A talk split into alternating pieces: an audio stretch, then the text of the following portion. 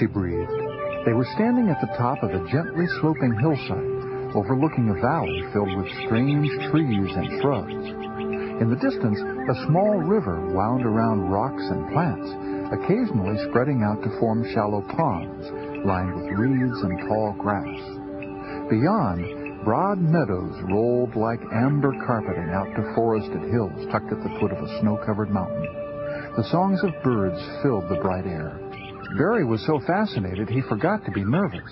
He shaded his eyes with his hand, squinting into the distance. There are animals down there, but they don't look very much like dinosaurs. Mimi was looking around curiously. And this doesn't look much like Dinosaur World. Plants are different. And I don't think dinosaurs lived in the snow. Something caught her eye. What is that? Built out over the hillside was a large platform. Swaying gently back and forth on a thick wire cable above the platform was a pale yellow plastic car, about eight feet long and three feet wide, the kind you might find on a carnival ride. Only this one was shaped like a pteranodon, an 85 million year old flying reptile. It had wide wings, a narrow crest rising above an arched neck, and a thin pointed beak with rows of sharp pointed teeth. It's a ride. The boy whispered. There was a ticket booth next to a stairway leading up to the platform, and a sign which Mimi read out loud. Prehistoria Tramway. Automated guidance guide tours through the wildest world of all. Come on, Barry. And she started climbing the steps toward the waiting car.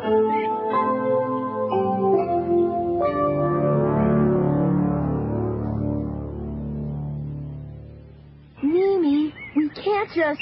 But he stopped when he heard a piercing whistle, followed by a booming voice coming from a loudspeaker. Lunch break's over. Let's get back to work. Uh oh. Now we're gonna get it, sis. We'd better. Hey! He yelled as Mimi grabbed his hand and yanked him up into the car, just as the construction crew came around the corner of the building, talking and laughing. Shh. Duck down and be quiet. Mimi whispered as she pushed her brother down onto the floor of the small car. We'll leave as soon as they go away. The construction foreman picked up a megaphone. Okay. Ready on the final test run of the Pteranodon trolley. Barry, who was scrunched down uncomfortably inside the cable car wishing he could make himself invisible, asked. What's the Pteranodon trolley? An electric motor began to hum beneath the platform. I think I know what it is. Mimi answered. With a jerk that startled both of them, the cable car started moving. This is the Pteranodon trolley, and we're riding it. As the car started down the cable across the prehistoric valley, Barry was too scared to yell or try to get out. But Mimi was smiling as hard as she could. This was an adventure.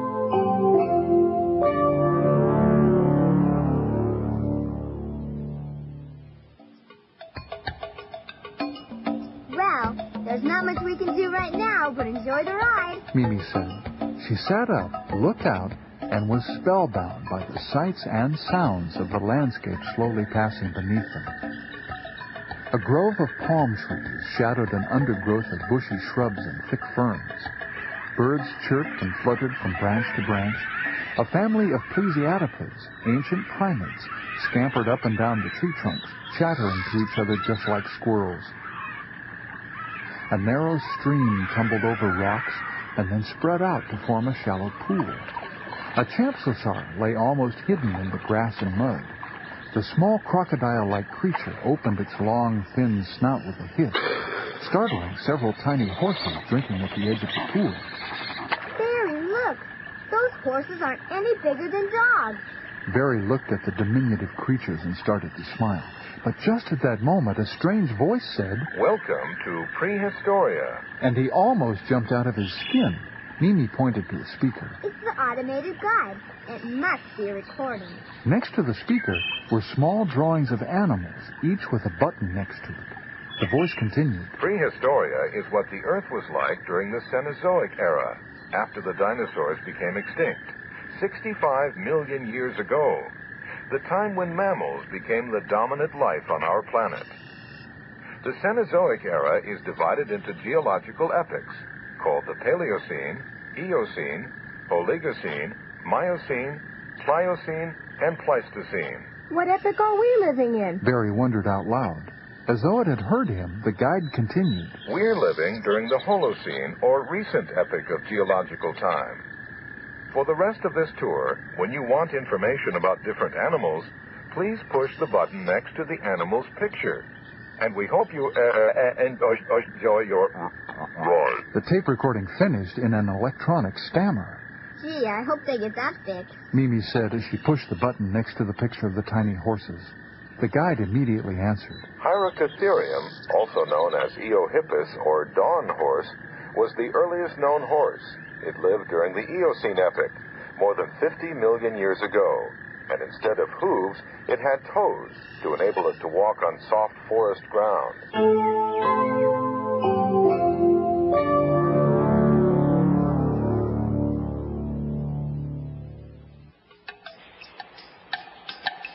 The Pteranodon trolley carried them beyond the primeval forest glade and out over a sparsely wooded meadow. Stands of white-barked poplar trees and redwoods dotted the landscape. Barry noticed movement close to a large rock outcropping. Look, Mimi. He whispered excitedly. Saber-tooth. Mimi leaned out over the side and saw two magnificent saber-toothed cats as big as lions. Their smooth muscles rippled beneath their thick brown coats as they walked. One of them stopped to lazily scratch and yawn in the warm sun.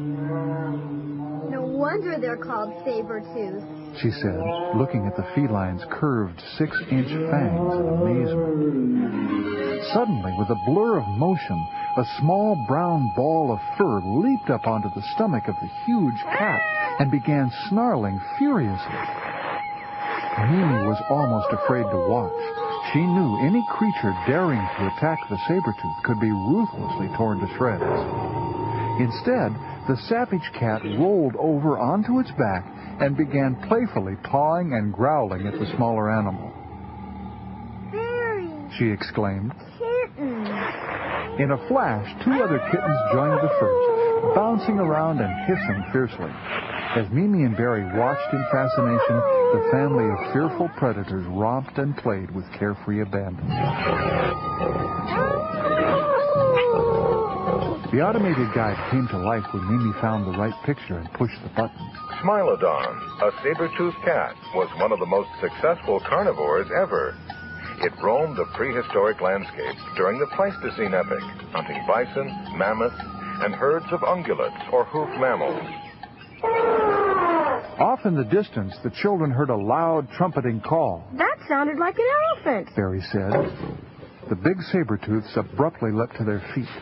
As though some unseen signal had passed between them, the kittens instantly quieted down. The big cats crouched low and moved stealthily out from behind the rocks, the little ones following, instinctively taking a lesson in how to hunt by imitating the adults. Silently, the saber-toothed cats began to inch their way forward. The hunt had begun.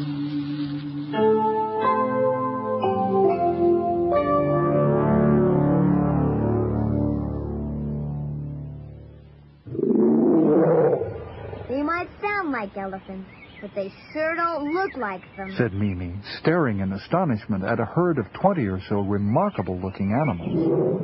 Barry was gazing at the leader in fascination. Who ever heard of an elephant with a mouth like a bulldozer? The animal's wide, flat trunk protruded out over two very long, very flat teeth, which stuck straight out from its lower jaw, The Amebelodon said the automated guide. was one of many types of mastodon, an early relative of modern elephants that roamed throughout North America and many other parts of the world beginning in the Miocene epoch. For obvious reasons, they are nicknamed shovel tuskers. As they began rooting for food in the soft dirt, it was easy to see why. Their wide, flat teeth worked just like shovels. Barry said, The leader looks nervous. I'll bet he smells the saber-tooth. Mimi observed. Big shovel tusker twitched his small ears and shifted nervously from one thick leg to the other, as though getting ready to run.